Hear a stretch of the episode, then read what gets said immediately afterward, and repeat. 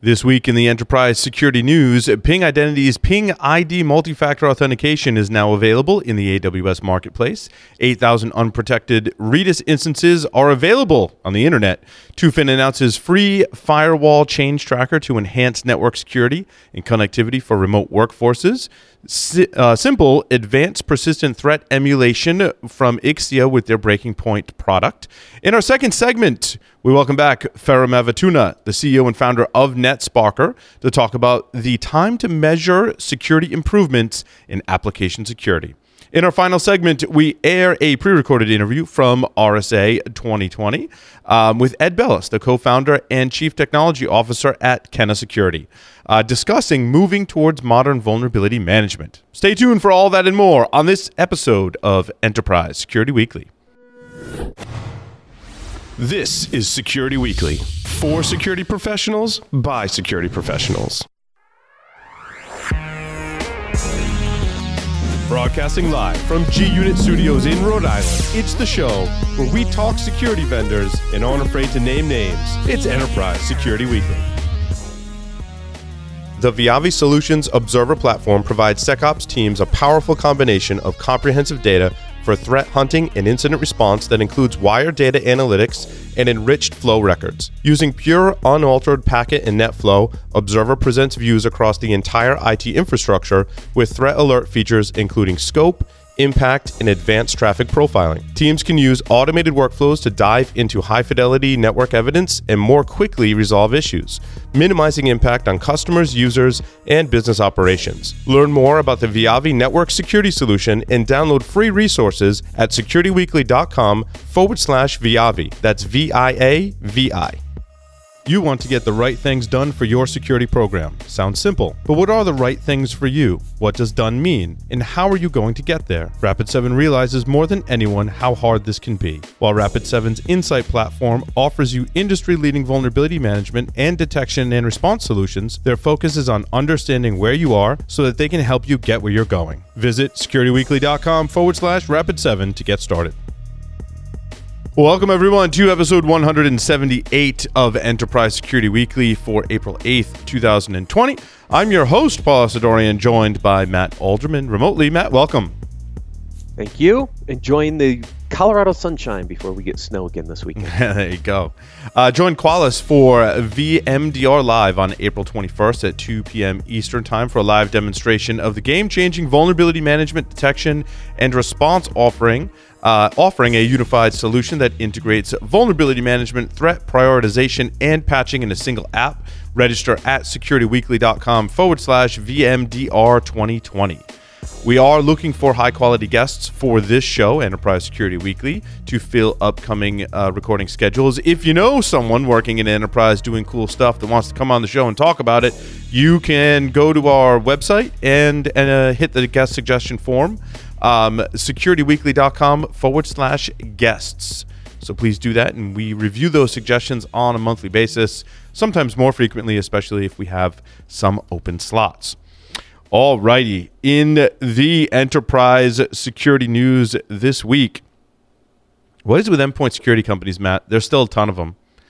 There are, uh, but if you look at the announcements, right, you would think maybe it slows down a little bit with all the stuff going on. But what you're seeing is everybody shifting announcements to remote workforce.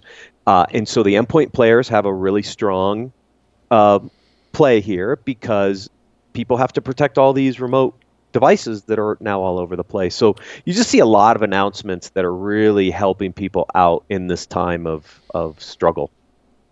Or trying to. I, I mean, trying to the endpoint security products they have to be number one a really good product uh, number two they have to be configured really really well uh, in order to be even somewhat effective uh, against attackers uh, and so I, I think there's a lot of gaps especially if your remote workforce is solely relying on an endpoint uh, protection agent uh, that that's a really hard game to play because it's a cat and mouse game with the attackers, right? I mean, they're going to find malware uh, infection techniques uh, and different ways of exploiting your remote workforce and your in-office uh, workforce as they were before everyone was working from home.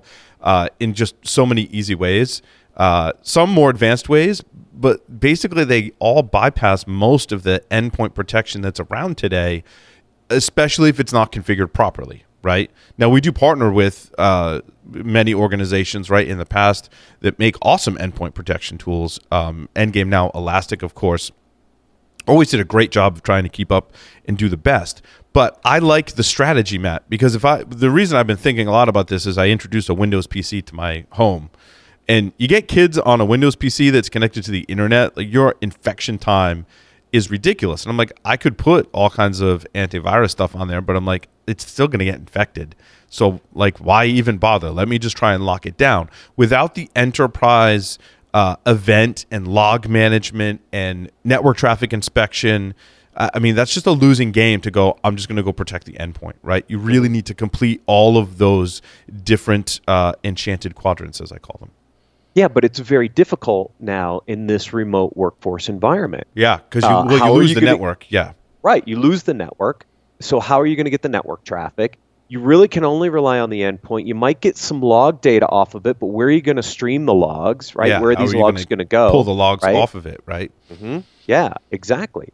So, this is a really challenging time. So, a lot of people are leaning more heavily on the endpoints. I mean, look, CrowdStrike is is a good product as well. Mm. You know, they did an interesting no, partnership with Automox here yeah. to kind of integrate not only the endpoint protection but some patching. Mm-hmm. We see what Qualys is doing with VMDR that's adding vulnerability management yep. detection and some patching into their solution.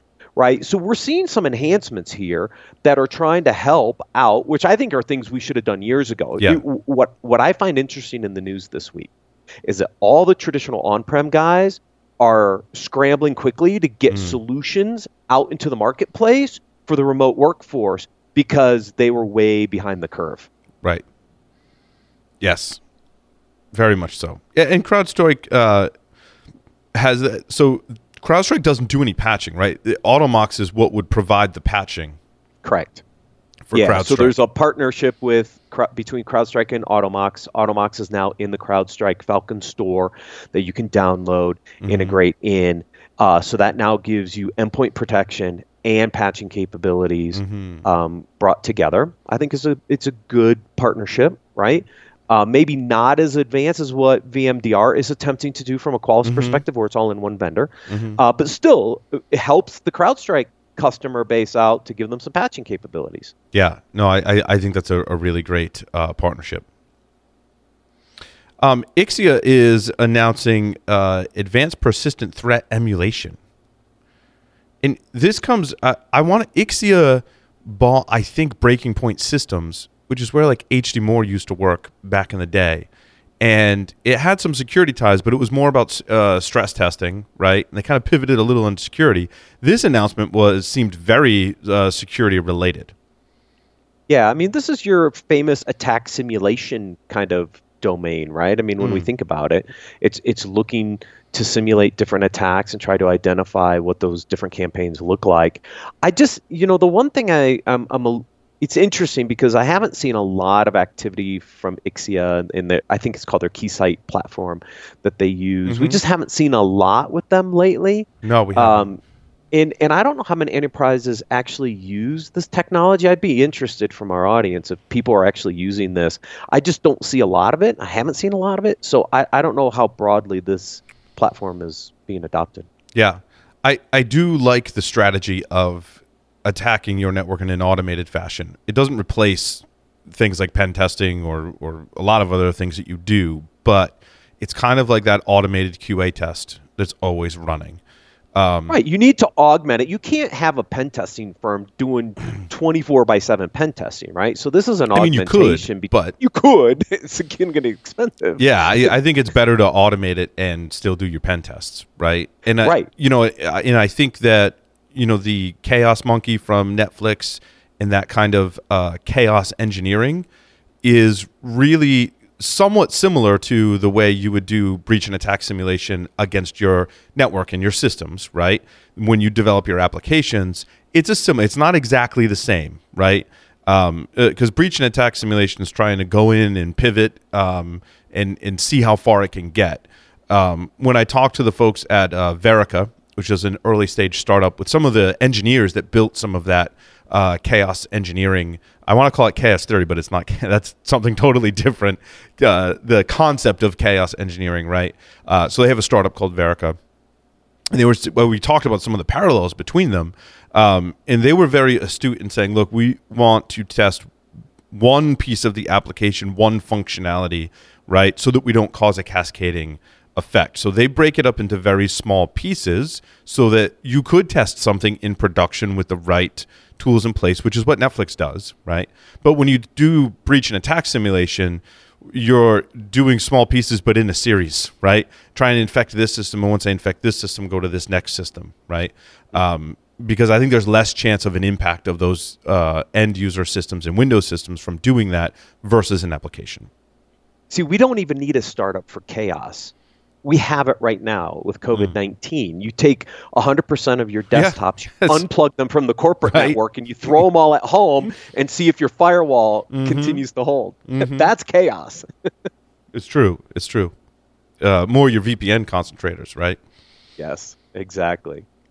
Which kind of leads into that Tufin article a little yeah. bit, right? I mean, because because that's what they're trying to do, right? Is they're trying to help organizations manage this shift from on-prem to at home and all the firewall rules that need to happen to change. We were mm-hmm. talking about this yesterday, I think, or, or the day before on one of the podcasts, Paul, where you know you take a desktop uh, because some organizations, it was our, our interview with Dick Clark on BSW. Yeah. He said, look, we see three types of approaches. One is they're literally unplugging the corporate network or a corporate PC and giving it to employees to take home and plug in.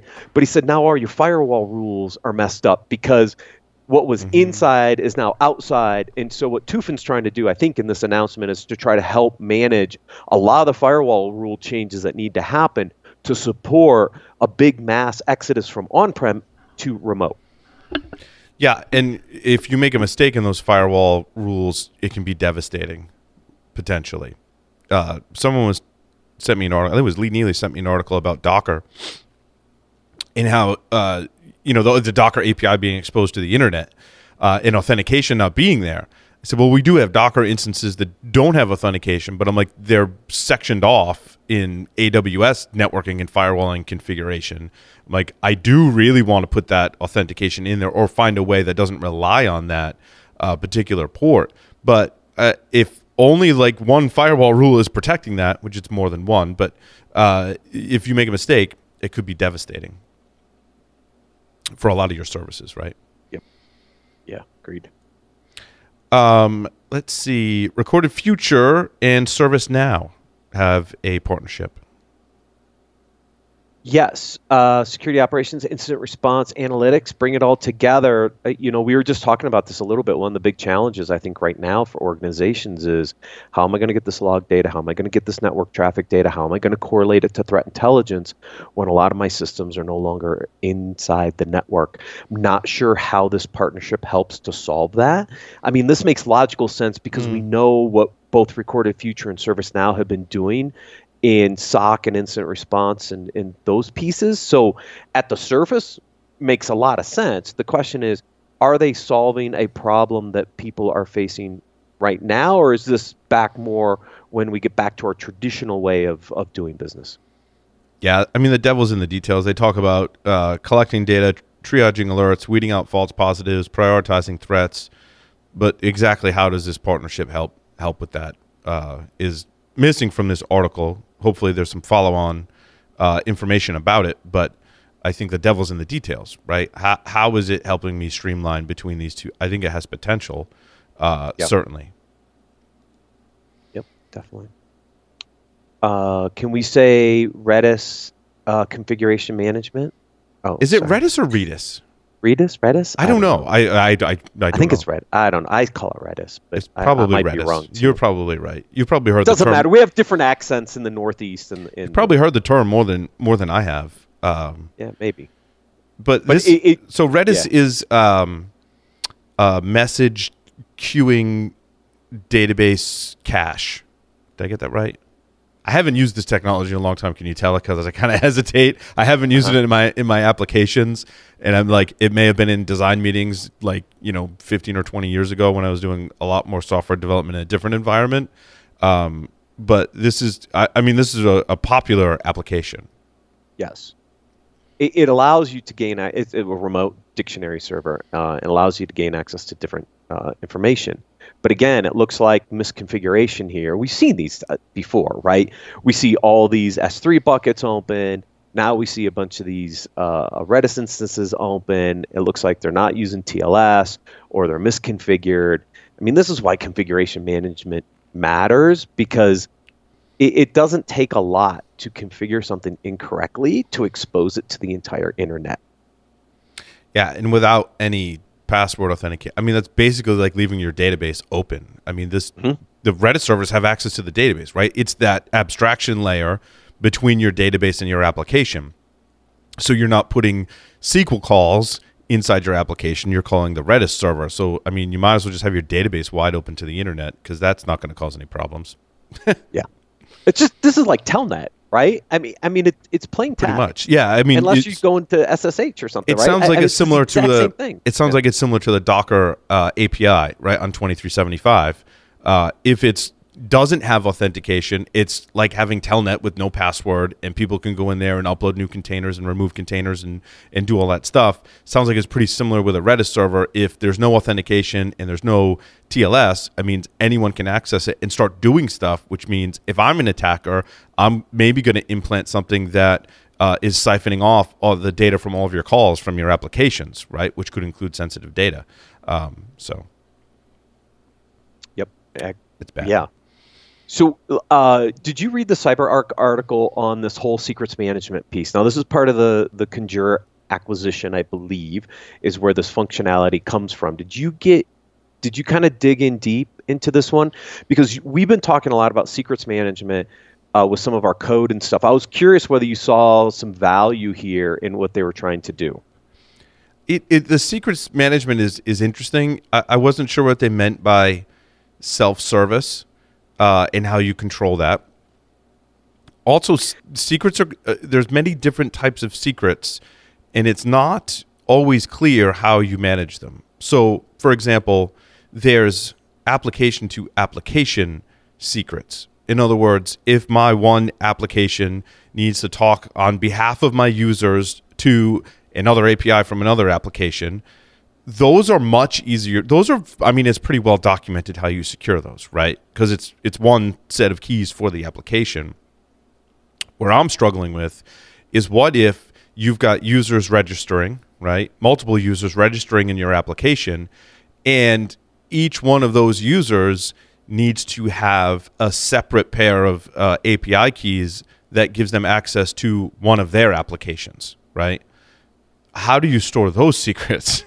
Because it's not just one for the app; it's one for every use, one set for every user. So you can't use it. In, I mean, a lot of the articles will point you to environment variables, which, I mean, if you're managing them correctly and keeping them on a Git isn't a horrible thing. Um, a secrets vault is much better.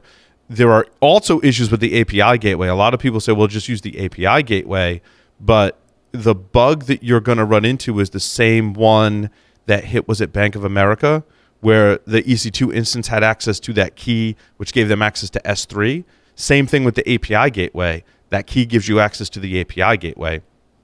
So, well, you don't need a secret in your app. The secret's in that hidden uh, HTTP web server that's on uh, Amazon services.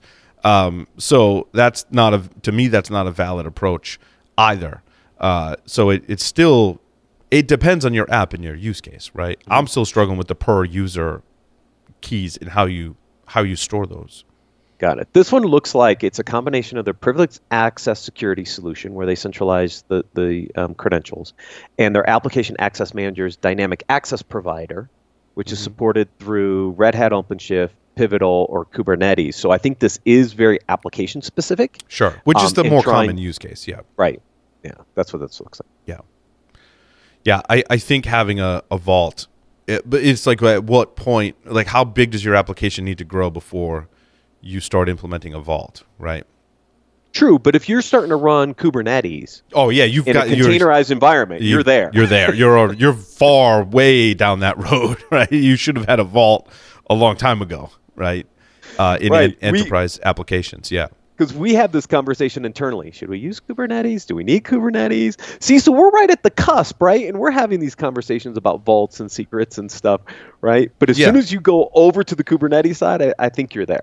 Yeah, yeah. I, and uh, you know, I, I think that putting the conversations with application design and development in the context of like just how large is your application and what the use cases are. Is it on one end of the spectrum a tool that you're going to let people download and use on their own, right? So it's a single user, multiple instance application.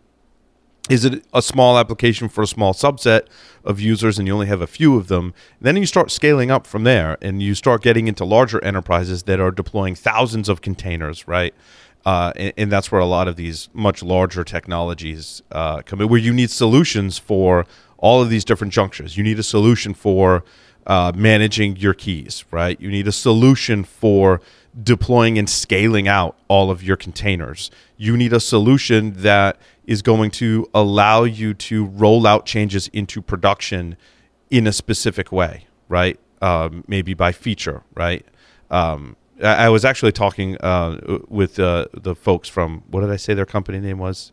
Uh, no, the, I can't. Kara? Vic- uh, Verica, thank you, Verica. uh, about some of these things because they've worked on the larger enterprise teams, so their their minds are are in that you know the Fortune 1000, Fortune 2000 companies um, have these issues and are looking at these solutions. When I look at them for different use cases, I'm like, well, you have to be at a certain level. At some point, we need to create like a matrix, right, of like where you should be with your various technologies, uh, design and security of your apps. So not only do I need to do our categories, now I have to do like based on where you are, maturity and or capabilities, which ones you need and don't need.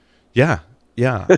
I mean, because you know, I and I I also think that you know we can't lose sight of the fact that enterprises may take off the shelf software and be packaging it and deploying it, which is very different from writing your own application, which is very different from SaaS, right? And then you know, I think small mid enterprises may have a couple of applications they develop on their own, but may also package and deploy maybe some open source software, right? And so, how do you manage it? Do you need Kubernetes for that? I'm not sure.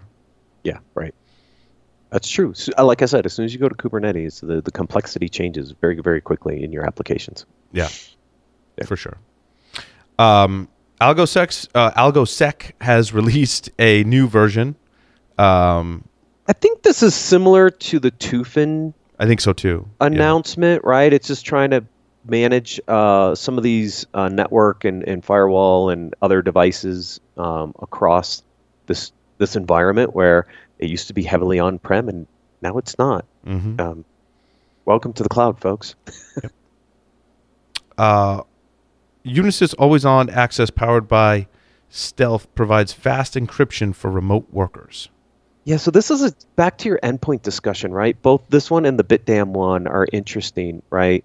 And that um, I I don't know how many people are using stealth. It, it seemed to be a very interesting technology when it first came out, um, but there was a lot of people who are like, eh.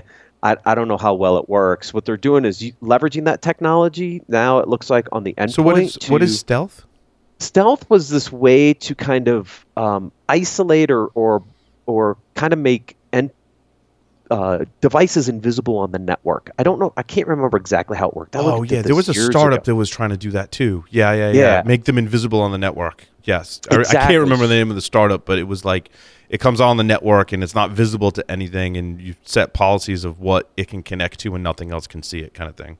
Right, exactly. So Mm-hmm. what they've done is it looks like they've ported that technology to some endpoint capabilities to also potentially protect these remote uh, workforce uh, PCs and, and devices as well. Interesting because think about this: if you're an attacker but you can't really see the device, does it give you some additional? Or if you're on the device and you can't you can't see anything else on the network, right? Yeah, Right. it's kind of interesting. Yeah, it's kind of interesting. I just don't know how well this works. I don't know how many people have actually used this technology. Yeah, it really- sounds interesting, but Mm, agreed. I don't know its adoption rate. Well, cool. That will then- round out. Oh, sorry, one more. I was going to say the BitDam one obviously is is around all the communication stuff with all the Oh. you know the video conferencing stuff that Yeah, and I wasn't sure how it was going to support like what it provides for Teams and Zooms I, I don't know either. above any other. I mean, quarantining malicious files and uh, all that stuff. Like, I, I don't know how specific. Are they just using Teams and Zooms as a way, a Zoom as a way to garner attention? Because I would think that if you're protecting from malicious files and quarantining them, that should extend to a lot of different applications, not just which means all they've done is added support for Teams and Zoom just because of the recent news announcements. Okay, I'm- but still, I'm not not quite sure Yeah. how that. Yeah.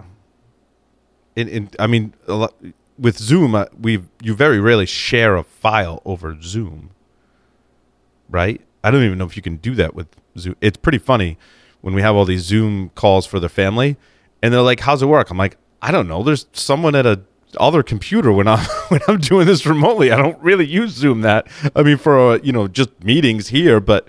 Uh, I don't get into any of the advanced features that just do a call with uh, with someone. So I've been digging in yeah, a little you more. do a, you do a share, right? You do a video, you know, can share your Right. screen, but I don't I don't know that you can send files over it. You can chat through it. I know that. hmm I don't I don't know. And all of those chats apparently are sent to the organizer. I, I and really, I mean, just to speak to Zoom, and Teams, and all of these different technologies, um, you have to understand how or if various aspects are protected, right, and what they are. Uh, it's I don't think that any of them are necessarily more insecure or secure than the next. It's your responsibility as an enterprise, in this case, to understand uh, how everything is configured and put together. To understand that, hey, when you chat, the organizer can see all of your chats, right? Very same of it mutes you when you're on the call. Know how to use your mute button. Uh, set the password on it so no one else can join. You just you need a process for your tools and understand how they're deployed in their default uh, manner and use them accordingly. Alrighty. Well, that will round out the news for this week. Stay tuned. Uh, interviews coming up next. Detecting and responding to threats in the cloud is harder than doing it on prem. Even when you do have the visibility you need, legacy security workflows weren't designed for the speed and complexity of cloud environments. Cloud native security solutions from ExtraHop are purpose built to spot threats across the hybrid attack surface, provide detailed investigation steps, and help you automate response. Request your 30 day free trial at securityweekly.com forward slash ExtraHop. Welcome back, everyone, to Enterprise Security Weekly. I have an announcement, but my keyboard was too far away. so, uh, is your open source code secure? Learn how to verify your code during development and not after the build in our next webcast with Synopsys. Register uh, for it by going to securityweekly.com forward slash webcasts. Um, I'll be talking about actually how to securely build uh, containers, uh, which is the, I think, the first step into uh, how you do software composition analysis is reducing your footprint. So we'll talk about how to reduce your footprint and then how to analyze what you've built. Uh, so it's going to be a lot of fun. Make sure you check it out, securityweekly.com forward slash webcast. Uh, here with me today for this interview, Ferruh Mavituna, the founder and CEO of NetSparker, no stranger to the show. Ferruh, welcome. Hey, Paul. Thanks a lot for having me. It's, it's nice to be back. Yes, nice to have you uh, here on the show. Uh, we're going to talk about time to value in app security, which I, I uh, this one really resonates with me, right? Because I've been doing app security scanning since the old days, like early 2000s, right? Where you could churn through a scan over and over again, and going from the scan has completed to what was the actual value of those results and what impact did it have? Um, back then was was a chore, right? Today we have a, a much better technology and processes, and I think much better awareness about application security, um, but still challenges. So, uh, what what are some uh, ways kind of frame the conversation in that time to value for application security? Yeah, yeah. I, I think I'm mostly, you know, time to value in terms of especially in big organizations is a huge deal, right? So you can get scanning and you can get results. And then you got now a couple of problems. Like first of all your results needs to be actionable so you can prove that you're actually improving stuff and you do improve stuff. So it's not just hey i reviewed 100 issues and i don't know i fixed like one thing and you know it's obviously not that good. But also kind of the challenge becomes significantly bigger as you go into big organizations with hundreds, if not thousands of applications, because now you are facing this very, very hot challenge of, hey, you have a budget, you have a project, your mission is secure to web applications, uh, but like, how do you even get started? and majority of the applications, which I think is very important to understand, so majority of the organizations, they only secure their mission critical like 10, 50, 100 applications with a good enough process. So meaning there may be hundreds, if not thousands of applications is kind of, you know, doing stuff, but not really getting anywhere. So a lot of, of these organizations are trying to do, hey, okay, I can do this for 10 websites, but how do you even do that for hundreds and if not thousands? And is that even possible? And when they started to approach it from the generally mostly accepted best practice, they realize after a year or so it doesn't really work out because it took them 18 months to get anywhere. And in between they got like they need to prove to management that they are doing something they are getting results. But also they need to prove their teams developers security people and all of that. This stuff is actually working and we are getting somewhere. And that's not really generally happening. Well when you try and scale Ferruh um, from protecting the the core set of applications to the thousands of applications you may have, um, wh- where does SAST kind of fall down, and how does it need to morph and be truly effective, and then you know kind of also coupled with uh, scanning as well? Yeah, yeah, that's a very good point. So, like, if you think about SAST, um, SAST is kind of if you think about development SAST is pretty much the first place. It's right after the design. So, you know, your design needs to be secure and it's unlikely to see any modern applications actually secure that design level. It doesn't happen, right? Not, not that often. If you're a big company, majority of your applications already designed by the time you're thinking about security.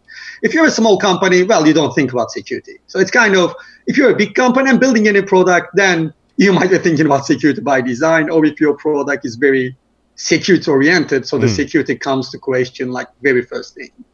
But right after the design, first thing that you do, writing the code and SAST is that. You know, the ideally you wouldn't and shouldn't introduce new vulnerabilities as you write. And if you get the SAST right from the beginning, that's fantastic. Your application will be secure from the like the moment you press deploy, almost like in theory, right? There's the practice and all of that. Mm-hmm. But in theory, this works quite well. So where this gets super challenging is real world and a lot of security managers, security engineers challenge. Hey, look, I'm not building one new application. I'm not even building five new applications. I am building not only hundreds of new applications, but I also maintain thousands of applications. And you know, hundreds of them are like mission critical, needs to be up, needs to be secure, uh, has private data and all of that. And then the others that I care about less, but it's still my brand. It's still data, maybe not that sensitive data. So if you're in the second bucket, and a lot of organiz- big organizations are there, they already have applications in the wild. They already got a massive fingerprint in the world exposed to the internet, also in, in the internal network.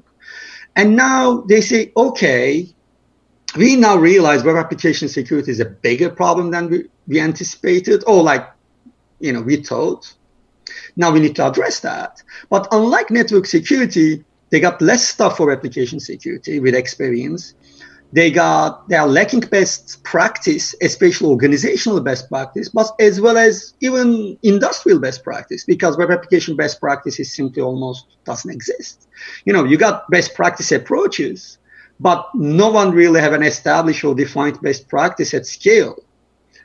So yeah, and the, then, the challenge mm-hmm. that I when you describe that for with SAST that I see is even within one application, you may have two or three different languages that you have to support, right? And let alone now you've got thousands of applications, you probably have at least half a dozen, probably more languages in there that have to be analyzed for vulnerabilities. And how do you do that in a standard manner? Uh, and also, it falls on the developers, right? They may have a couple of different languages in their own application.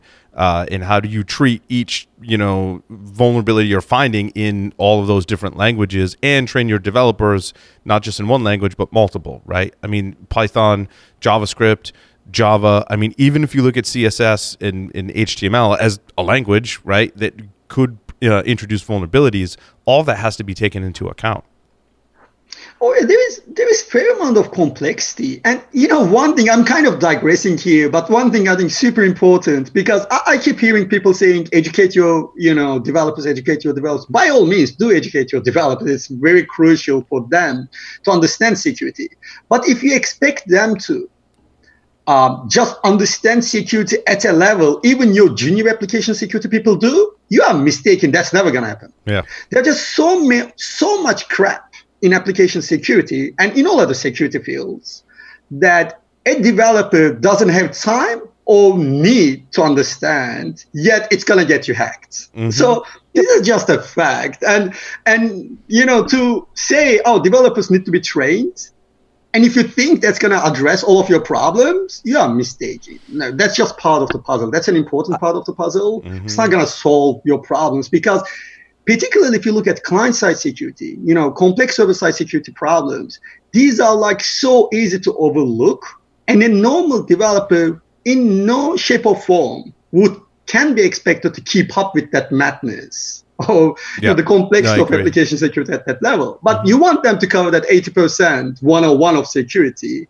And the rest still needs to be automation, security teams, and bunch of pen testing. No, I agree. It helps reduce your attack surface, but it's not the answer. Matt? Right. And these it, it, look, a developer doesn't even know all the components of some of these applications anymore. They have their specific yep. kind of purview of the code that they're working on. And and the most they can understand is is their component. Then you you have these distributed teams all over the place building the other components. You don't understand how some of these interactions happen. It's a really complex problem. Mm-hmm. Oh, that is that is such a good point. Uh, what we have seen recently, we have seen. Oh, we are testing this one website, but did you know that one website also connected to 50 services and microservices? Yeah. And all of those also developed by other teams. Did you know that? Do you, understand, do you understand interactions in between? But all needs to be tested. And again, it creates like an extra level of complexity. So if you kind of take that very complex environment and if you put yourself in the shoes of um, someone who needs who is in charge of application security in that kind of organizations with thousands of applications 1000 of application let's say and like about 50 mission critical applications. Now the big question is you get a mission maybe directly from the CISO says, hey, like everyone is hacking right and left from the over their web applications. They build their network security very well over maybe one and a half decade in big organizations, right? They got massive experience on network security. I'm not saying they sold it 100%, but it's well understood, well invested. And even the security teams on network security is generally well beefed up with experienced people as well. You know, people with even 20 years of experience in network security because how old that part of the industry is. But when you're looking at your application security side of the game, you're going to see significantly smaller team, less understood environment, less invested tooling, less invested system or procedures and all of that. Even the vendor wise, like, you know, everyone is still um, in network security, even when you go, whatever you go, there's kind of like two, three very well established players, and you can almost go either way, and they will be maybe 10%, 5% better or worse. We don't even have that in application security. There's like massive True. difference between vendors and all of that. Yeah. And we were just so, talking in the previous segment about right. how you might have, uh, you know, you're a software company producing a product, right? You're in uh, enterprise, smaller enterprise, you may be using off the shelf commercial open source software, deploying that out, maybe having a couple of your own applications, you know, all the way up as you start to grow into the Fortune 1000, 2000. Now you've got huge enterprise teams with thousands of applications. The solutions that you choose to provide security for your applications at any level vary so greatly, right? And like, when is the time to go get something like a Kubernetes and then how do we secure it, right? When is the time to introduce a Redis server, which we were just talking about, and how do we secure it, right? And so we're all on this kind of journey, and at different points, You need different solutions. But what I like about um, the uh, dynamic application scanning, right? The scanners is it can test authentication, right? At, in a lot of junctures, it doesn't matter what what code is behind it, what database, what what technology.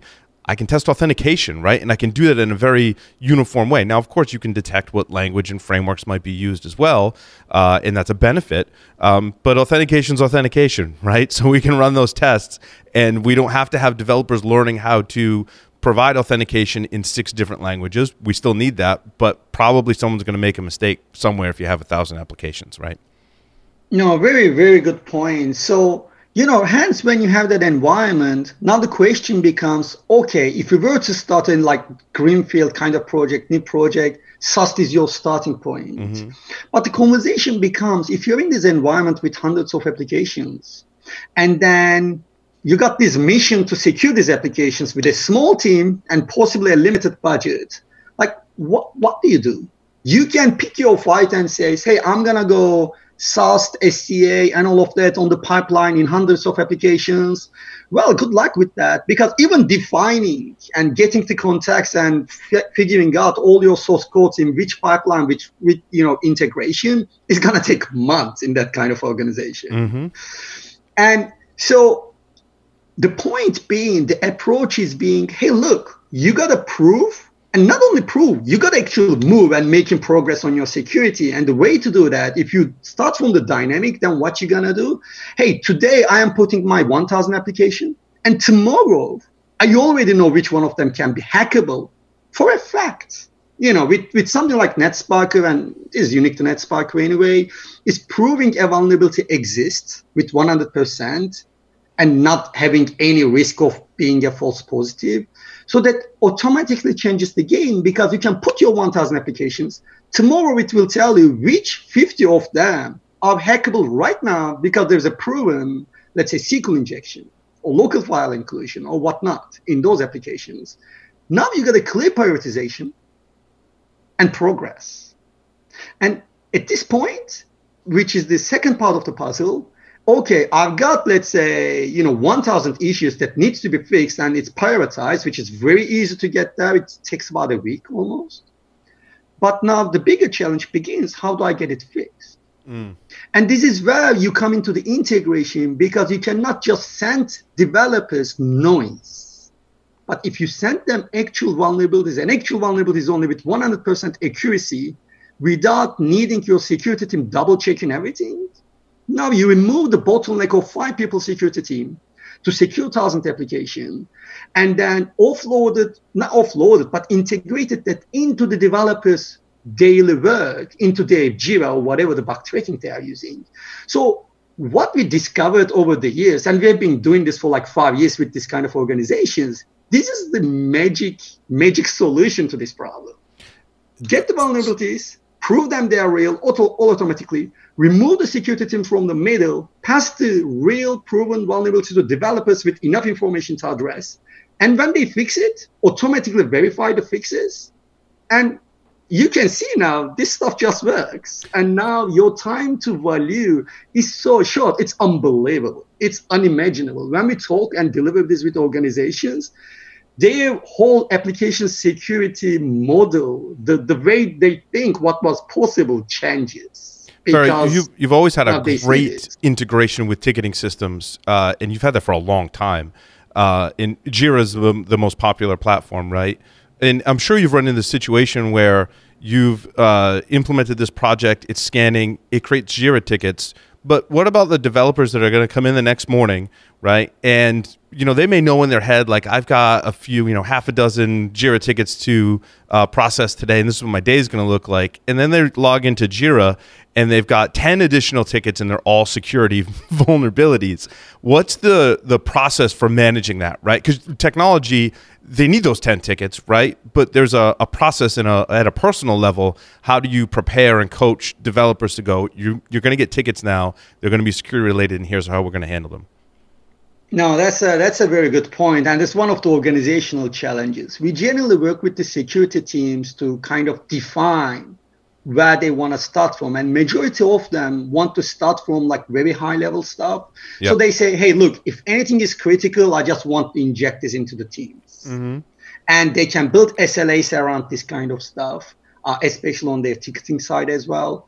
And within the organization and this kind of changes organization to organization some Mhm. of them bake this into their sprints so they say hey x x percentage of the utilization of a developer will go into these support issues. And they escalate it as like a site reliability problem. So hey i've got a production system that needs to be fixed. So it's urgent needs to be addressed and again depending on the maturity of the organization how they already can react to that kind of risks or they generally got already a security handling policy around the Bugcrowd or you know like Yep. bug kind of platform integrations or the external reports just from you know uh, white hat bounty hunters or all that. And if that's mature enough we just bake into it because it makes sense. But at the end of the day you know i in my experience i don't think developers get uh, agitated or angry or upset about actual findings they need to be fixing because Mhm. majority of the time they somehow responsible for that anyway or they introduce it themselves Right. I've been there. and and that's a very legitimate bug and it's a critical bug and they do understand it but they're really really upset if you send them noise yes. and they spent one hour only to figure out none of this stuff is actionable That's the then worst. the next time you send it you know they will send you an angry email as Yeah, your you know yeah. you being the security team and it's a that's gonna point. Mm-hmm. go sour real quick and it's gonna be escalated to managers real quick which Yeah, we have but- again but- seen it so many times when it's implemented that way Yeah, we have history of this on the device vulnerability management side, right? I mean, this is the same analogy we had with the IT folks, right? We would go out, we'd scan, we find a vulnerability, we'd throw it over the fence, they have to Mhm. go patch. Then there would be a fight whether the patch was applied or not applied. You know, and, and it's taken us how many years? I mean, how many decades to get to the point where we are now starting to see some of the vulner the just the traditional device vulnerability management solutions start to integrate some of this prioritization themselves. It sounds like NetSparker has been ahead of this curve on the application side because you're right. If we're not integrating the right data and the the ability for them to take action easily, then they're not going to do it. And then we're going to end up in this fight like we see between security and IT when it comes to the device vulnerability.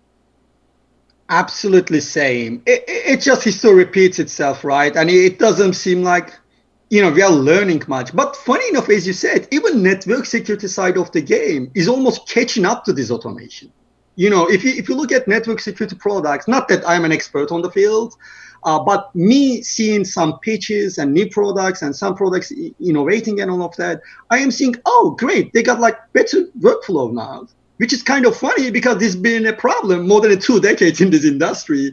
And now we only started to see proper workflow in the last maybe two, three years. And before that, it was most like, hey, let me create you a ticket. Now it's your problem. Right. Ferruh, one of Yeah. the one of the things that I really want, um, if I put my application developer hat on, is when a something in the process, you know, whether it be a dynamic scanner or not, it would certainly has this capability, identifies a framework or library that is in my application that's vulnerable, right? I want some automation behind that. I want you to go back into my build system.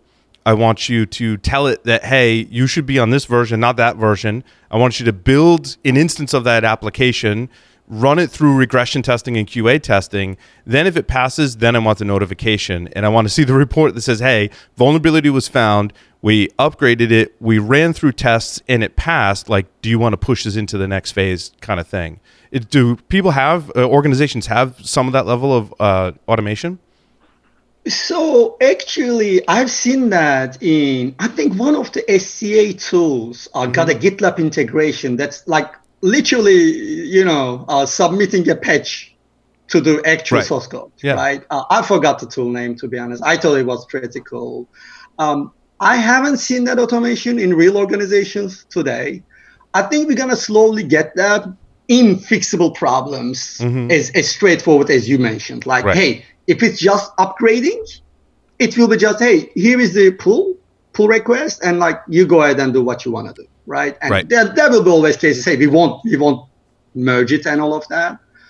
Uh, but the thing is, I think that's what everyone is trying to get at, like mm. how much we can automate this stuff. And we're already too late to that game. And yeah. you know, and I believe like as NetSpark was the frontiers in that automation guide because we, we automated so much that no one has done before us and still haven't done stuff like automating um, verification of vulnerabilities, which is, you know, we talk about tracing in bug bounty, and it's kind of funny. I, I read like this bug bounty research, and people talking about oh auto triage and all of that. And I'm like, yeah, like 10 years ago we did that. You know, we didn't call it auto triage, but like that's literally what we have been doing for the last 10 years and and improving that technology. And you know, our workflow, as we discussed, again, you know, we built in 2015 uh, we built two-way bug ticketing kind of integration with the verification of deployed patches, mm-hmm. deployed fixes. And, you know, and it goes on the list of that because like our simple motto approaching to the security, hey, if something can be automated, we have to automate it. Because there's only limited amount of security people with limited amount of skill set they must use their knowledge and skill set only to problems that only human can solve. Hence, one of the reasons we launched a machine learning and AI department. Uh, now we are developing features on that front because, like, you know, when I started this in 2006, developing NetSpark, there were problems I knew could have been solved with AI, mm-hmm. but for at the time, developing such a solution was itself was almost like a bunch of developers. Right. But today it's so much more accessible and everything on that front is much developed. Now we are like, hey, we can actually do this. And I can like I might be looking at tickets years created, you know, created nine years ago, and we're like, oh, now it's on our roadmap. it right, was on our right. like backlog. Mm-hmm.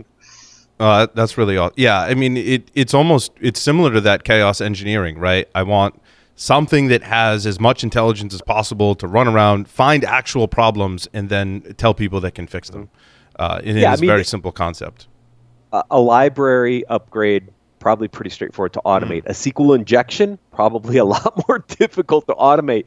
But if you could, I mean, think about it. If you found a SQL injection vulnerability that you could then figure out how to update the source code to fix that problem what what a great day for for application security, but that's a much harder problem to solve than maybe just a standard uh, framework or library update. Mm. Yeah, I, I, think I think we're not gonna see that anytime soon. I've seen some SAST actually suggesting fixes, which is a good start.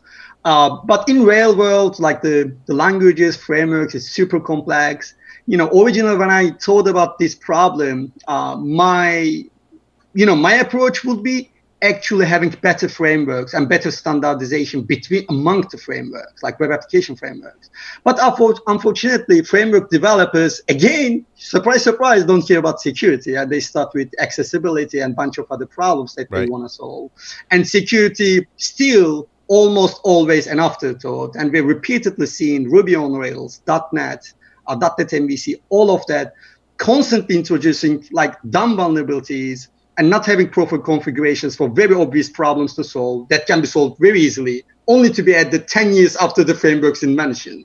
Yeah. So, you know, 10 years ago, everyone knew that, they just didn't care. So it's kind of a shame it's such a slow progress world on the developer side while majority of these problems would have been fixed at framework level so much easily but I, I, doubt it will ever happen to be honest you know yeah because it's it's years. such a moving target right like if there's a vulnerability in the application and something suggests a fix that's really just saving me the time to go out to Stack Overflow to do some research to figure out how I fix it.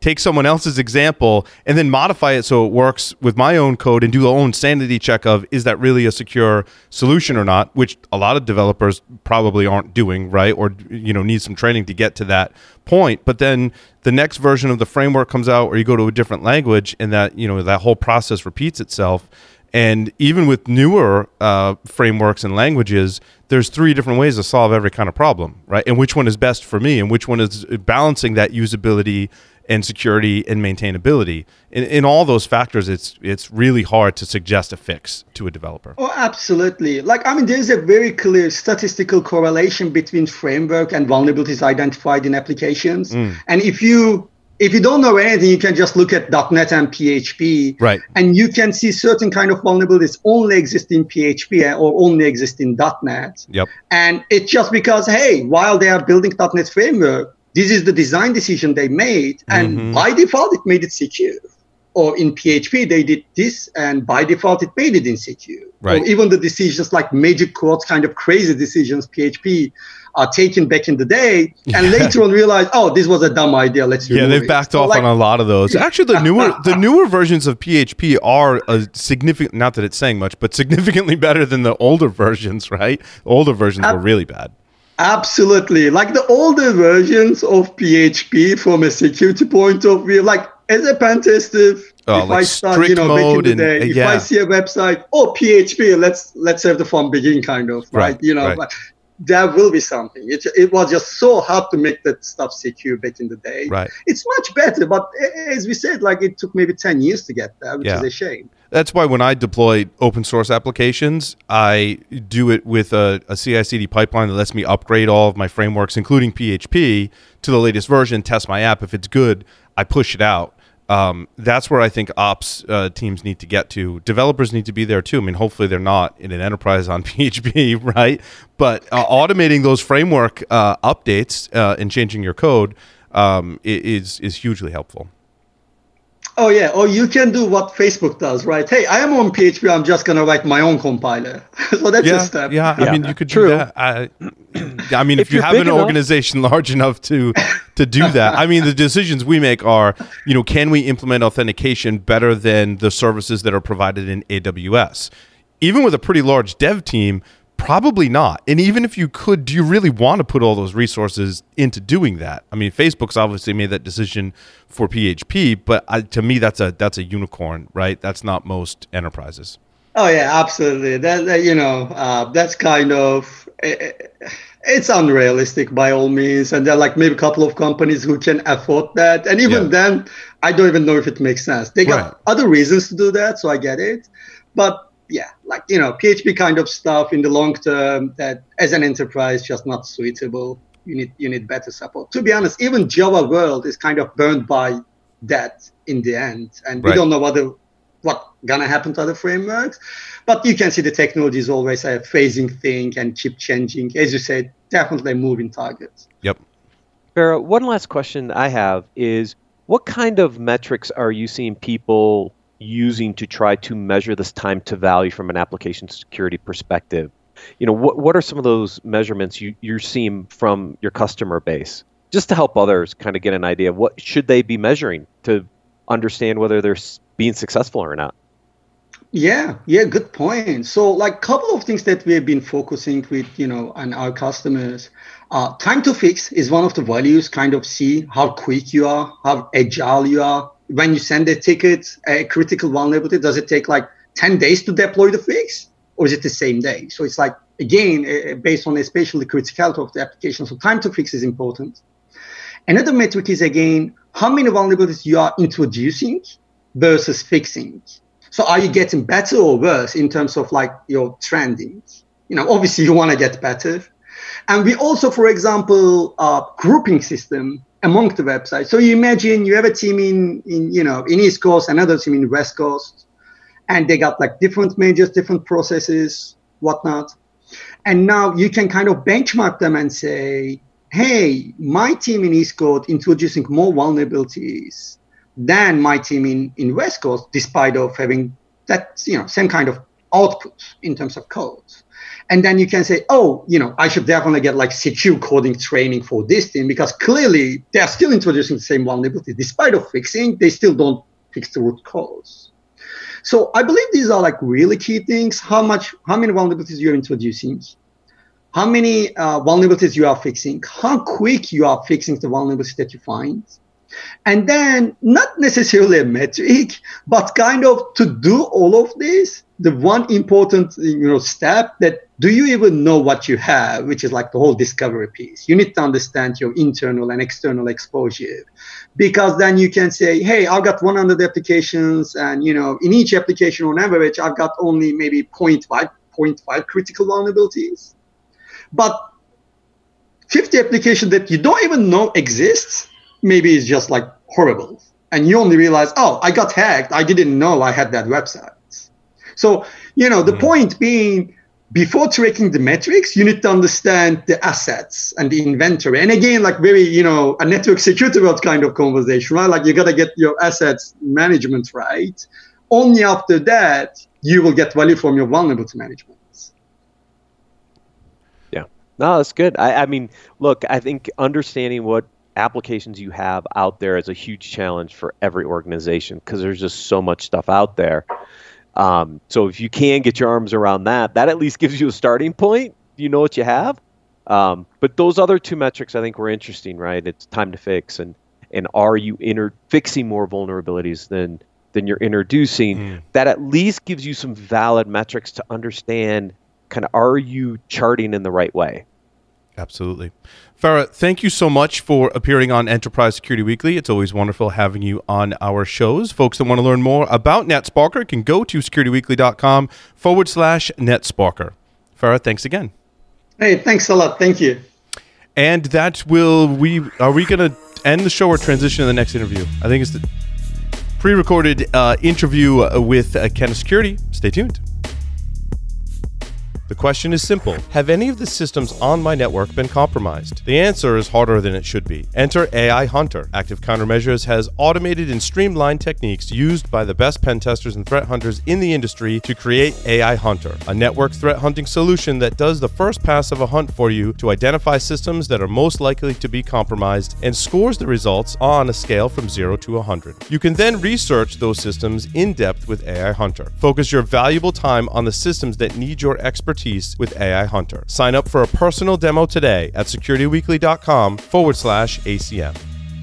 Welcome to Security Weekly. I'm your host, Matt Alderman. We are recording live on day three of RSA Conference 2020. We're in Broadcast Alley in Moscone West. And joining me for this interview is a really good friend, Ed Bellis, co founder, chief technology officer at Kenna Security. Indeed. Welcome. Thank you very much, Matt. Thank you for having me. Uh, pleasure, pleasure. Um, you, you know, when I talk about Kenna Security, I remember the early days. Yeah. You were a customer at Qualys way back in the day. Mm-hmm. You were, at, I think, at Orbitz at the That's time. Right. Yeah. 2009, I remember meeting you, and then you went off and, and, and started this whole thing that is now Kenna Security. Uh, and so it's great to have watched the progress of Kenna over the years. I have a ton of respect for the team, as you know, um, and what you guys have built. Uh, let's start a little bit. Any updates on Kenna Security first, like you want to share with with people? Because I, I saw you guys did a press release. I think mm, last week or earlier That's this right. week. I can't remember. My weeks kind of merge with RSA conference, but just tremendous continued growth. Yeah, absolutely. Yeah, we put out a press release. I I think you're right. I think it was last week. Um, but just talking about the growth, we did over 80% growth again uh, last year. We continue to have a lot of success in the mid and large enterprise. We uh, established a partner, a big partnership with VMware, mm. uh, where we're sitting inside of AppDefense and uh, providing vulnerability information as well as scoring and prioritization for the vulnerabilities that all uh, reside within AppDefense as well. Uh, we did some partnerships. Um, uh, who was the, the the other big one we did? Uh, we're, we're working on some things with. Um, I, I, think I want to say it was Ivanti. Oh, okay. Um, that, that we did a little bit with as well. Um, we raised our Series D, uh, as you might know. Yes, uh, we covered by, that. Yeah, yes, yeah. So Sorenson Capital came in. Ken Elefant is now uh, on our board. He's been great. Uh, we also brought in uh, Citi Ventures and HSBC, who actually converted from they started as a customer and then ultimately became uh, an investor in Kenna as well in that last round. That's great. Now, when we think about medium to large enterprise, kind of your sweet spot. Um, they're still struggling with traditional vulnerability management at the end of the day, right? They most certainly are. They right? Certainly I, look, I've worked for two of the big three. Everybody knows this. I, it, it, there's no secret, right? But this has been a challenge for a long time 15 plus years of how do you prioritize the right vulnerabilities to drive the right remediation activities in organizations, small, medium, to large, yeah. right? But when you think about large organizations, 10,000 plus devices, up to millions of devices. Yep. This the scale of, of what they have to deal with is massive. What do organizations need to look at, right, to kind of get a better investment on their VM solutions mm-hmm. and drive to better prioritization, better actionability out of that data. Yeah, I mean, absolutely. In fact, we did a joint study with uh, Cyentia Research recently, and one of the things that we had looked at was was their actual re- remediation capacity. Right? Mm. Is all right. How many vulnerabilities can you actually remediate as they're thrown at you? And then we look at that, and we also look at critical vulnerabilities. And w- in the report section, we were actually defining critical as anything where we know about some sort of weaponized exploit, Mm-hmm. or we're seeing some sort of exploitations in the wild. So the likelihood of something happening goes up. Uh, in any given company, the, the, the interesting stat was whether they were really small, 100 assets, or they had a million assets across the board, it was roughly 1 in 10 they could fix, right? One So- in ten. 1 in 10, so 10%. We measured all the way up to the top performers, the very best of the best were about 1 in 4, 25%. Nobody could do more than that, no matter the size of the organization, which is really interesting. So if you're going to only fix at best 25% of your vulns, you got to be pretty picky and choosy about which ones you're going to do because those like better be the ones that don't uh, end up in some sort of an event. So I'm curious, capacity. Mm-hmm. What limits that capacity? Is it just resources, or maybe we don't have the right tooling and automation and workflows to do this more efficiently? Because 10 to 25 percent is pretty low, is. considering the number of vulnerabilities that a vulnerability scanner will return. And, and to your point, if if I can't really identify the highest priorities, you know that that's scary. But what's the limitations on the capacity? Did you Sure. cover that at we, all? we did actually in volume four, which was the most recent volume. Uh, we took a lot of the data that we were looking at, just in terms of the outcome metrics, like how, how much remediation they're, they're actually doing, how quickly they're remediating, things like that. And we combined it with the softer metrics that we didn't previously have access to. So we actually started to survey and, and talk to all of these customers and saying, okay, what makes up your VM program, right? How are you, do you have patch management solutions in place? Right. Do you do auto patching? Uh, are you, is, is it mostly manual? Are there multiple teams involved? Who are they that are involved? What's, do you have SLAs and, and, and how aggressive or non-aggressive are those SLAs? All of these things. So, and then we combined that with the actual outcome data to say, okay, these are the things that actually you found have at least some correlation to maybe mattering versus others that actually, in some cases, had negative correlation or it made it worse.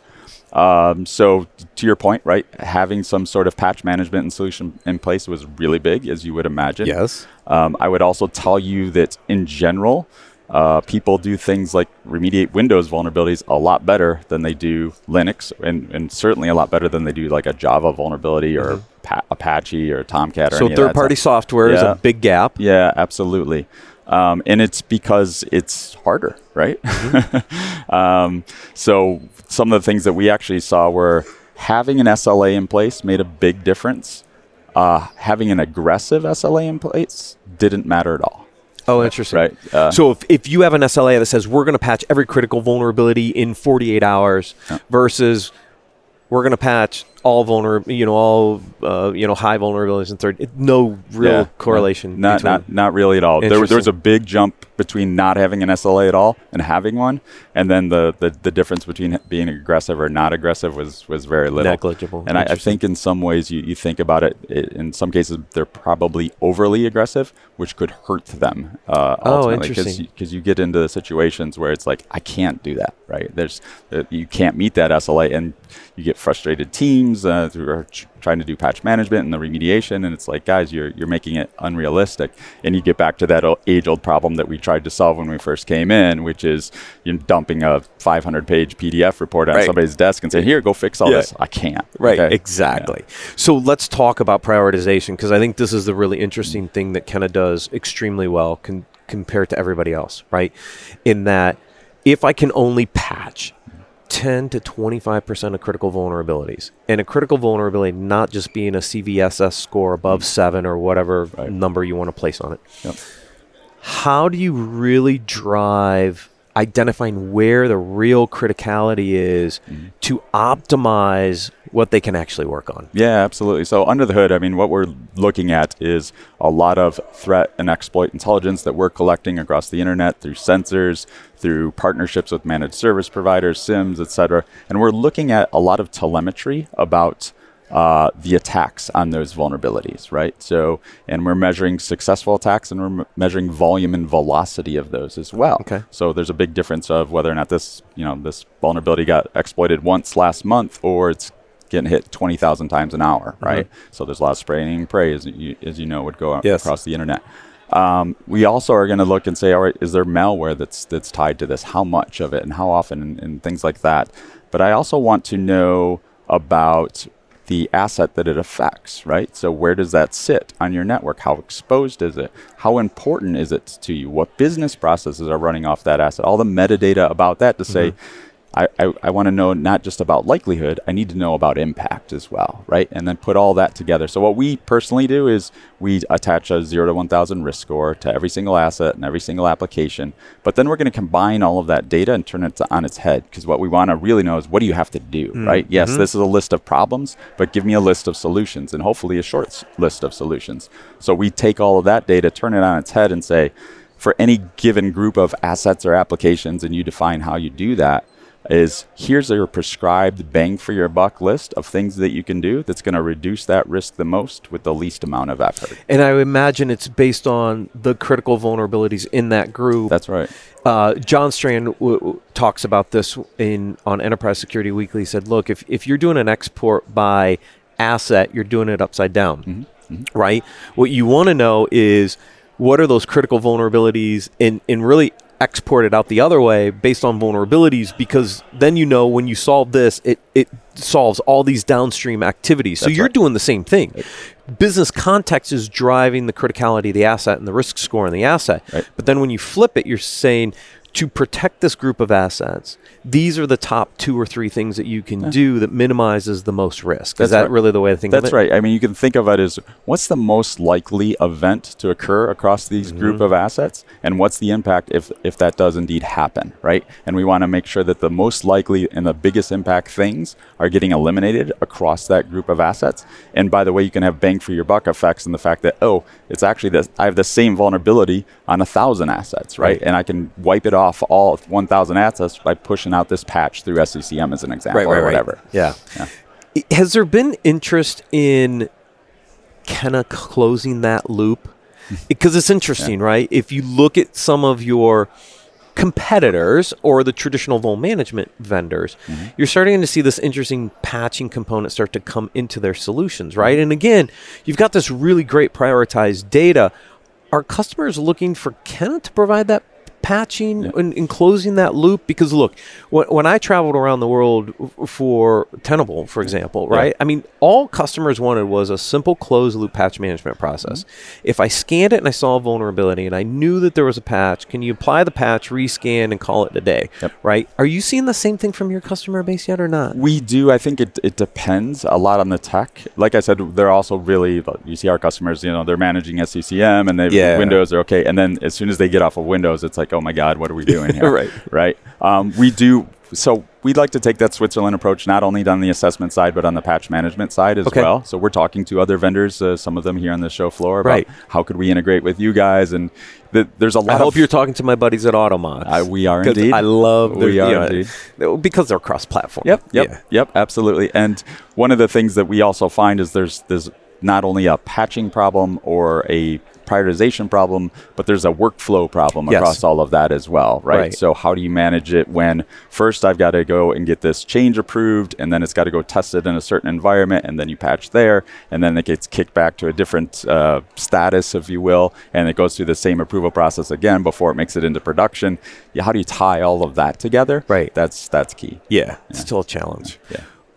Where are you with ARM, uh, the application risk management uh, module? Uh, funny you should ask. We we actually are. Uh, I believe Dan is going to allow me to say this, uh, but it's called Kenna.AppSec now. So we're changing Oh, the name. to. Okay, to- okay. to- but Fair enough. Yep, yep, absolutely. So we have we have been putting a lot of resources. It's it's one of our highest uh, amount of uh, both product and engineering resources are going into that AppSec product, right? So we're starting to take on more and work with more of the container assessment uh, folks, right? uh-huh. So both static and dynamic uh, uh, container assessments. It's it's interesting.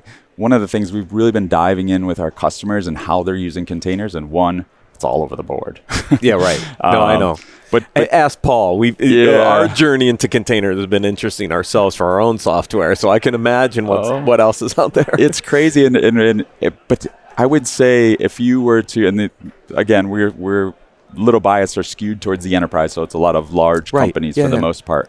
Um, you see a lot of early journeys into their container world where they're actually lo- it's almost like a VM replacement for Yeah. them. They're very long lived, and right? they're very heavy. they actually I've, we they they will patch containers. And it's like wait, yeah. I mean, it, it blows our ops guy's mind. He's like, what, what the, why are they doing that? No, why are they doing blow that? that away and throw in another Yeah, one. Yeah, yeah. right. They're supposed to be ephemeral, but I guess they're not. yeah, yeah. So I would say you know 80 20 70 30 uh, right now with most of them right now still being long lived but Yeah. we know that's changing right but that affects then how do we manage that within Kenna.AppSec Right. right, so um, so we got to treat it do we need to treat it as more of an ephemeral thing and say okay this is the static image of this Mm-hmm. container and this is where it's deployed in production and I, I care a little bit about that but you already know about that because you're using Kubernetes or something else Right, to right. manage that so you need to be able to fix this and issue a pull request or whatever and then Yeah. pull and push that out.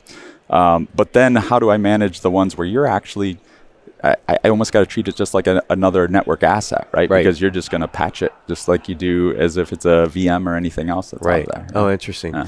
Now, are you correlating data across? I, I, I think you are, right? Where you can get host vulnerability data, correlate that into some of the application Yeah. vulnerabilities, and r- do you use that data across to also help change the risk scoring across those assets? Yeah, yeah, Okay. we absolutely do. So what what you'll do is you can customers can kind of build uh, an application portfolio within the product, and you might have stuff that's coming in from container assessments or dynamic or static analysis. We also have SCA integration, so Yeah. you know, those guys as well. Um, bug bounty, whatever it is, and then you can define it and say, and by the way, here's all the infrastructure that's used to, to serve up this application, and you can combine that all together. We'll give you a risk score for that. Yeah. But we're going to break it down as you get to the remediation level, right? Okay. So here's your risk. Here's you, what you often see is like they'll break up. We have something called risk meter groups, which think of it as our asset or application groups Yep. with, within the product. Um, and it's often tied to a team that's responsible for remediation. As you get into the application world, a lot of that's going to go off to the developers, but you might still have some infrastructure stuff that's Right. going off to ops. So when you do that flip on its head, it's like, okay, you got two application uh-huh. critical vulnerabilities. They'll goes to op or to dev, and then oh yeah, I got a couple host based that's my Kubernetes or Yep. the servers running my Kubernetes. These need to be fixed. And when you do that, the the overall risk score That's for the whole unit goes down. That's right. That's right. And we can basically loosely couple all of that together because it's usually a many-to-many relationship when you're talking about Yes, applications right. and infrastructure. Yeah. So and and they'll especially in all the container based world. Oh yeah. Oh yeah. especially in the container based world. And then how you doing where's cloud fit into this the cloud assets are, are they coming in as traditional vm scans if you're running infrastructure as a service Yep. but then you know I- i'm curious how like platforms and other services come in in the mix Yeah, we'll see. We definitely see all the, the big three guys are uh, Tenable, Qualys, Rapid7 are, are doing assessments out in the cloud. Yeah. But we'll also see like, you know, uh, inspect, oh, was it inspect from, from AWS and, Yep, and things like that. Inspector, that- yeah, yeah. Things like that are coming in as well. Um, we don't really care where they come in from, right? We're going to manage them and we'll just technically on the, on the, on underneath the hood, right? It's like, it's a different asset identifier. It's like an EC2 identifier or something Yeah, like yeah. that versus uh, Okay. so, so I can still collect and correlate and, and dedupe and do all the things that we need to do with that. Yeah. Um, but we don't care if it's in the cloud or on prem or wherever it is. Yeah. Right.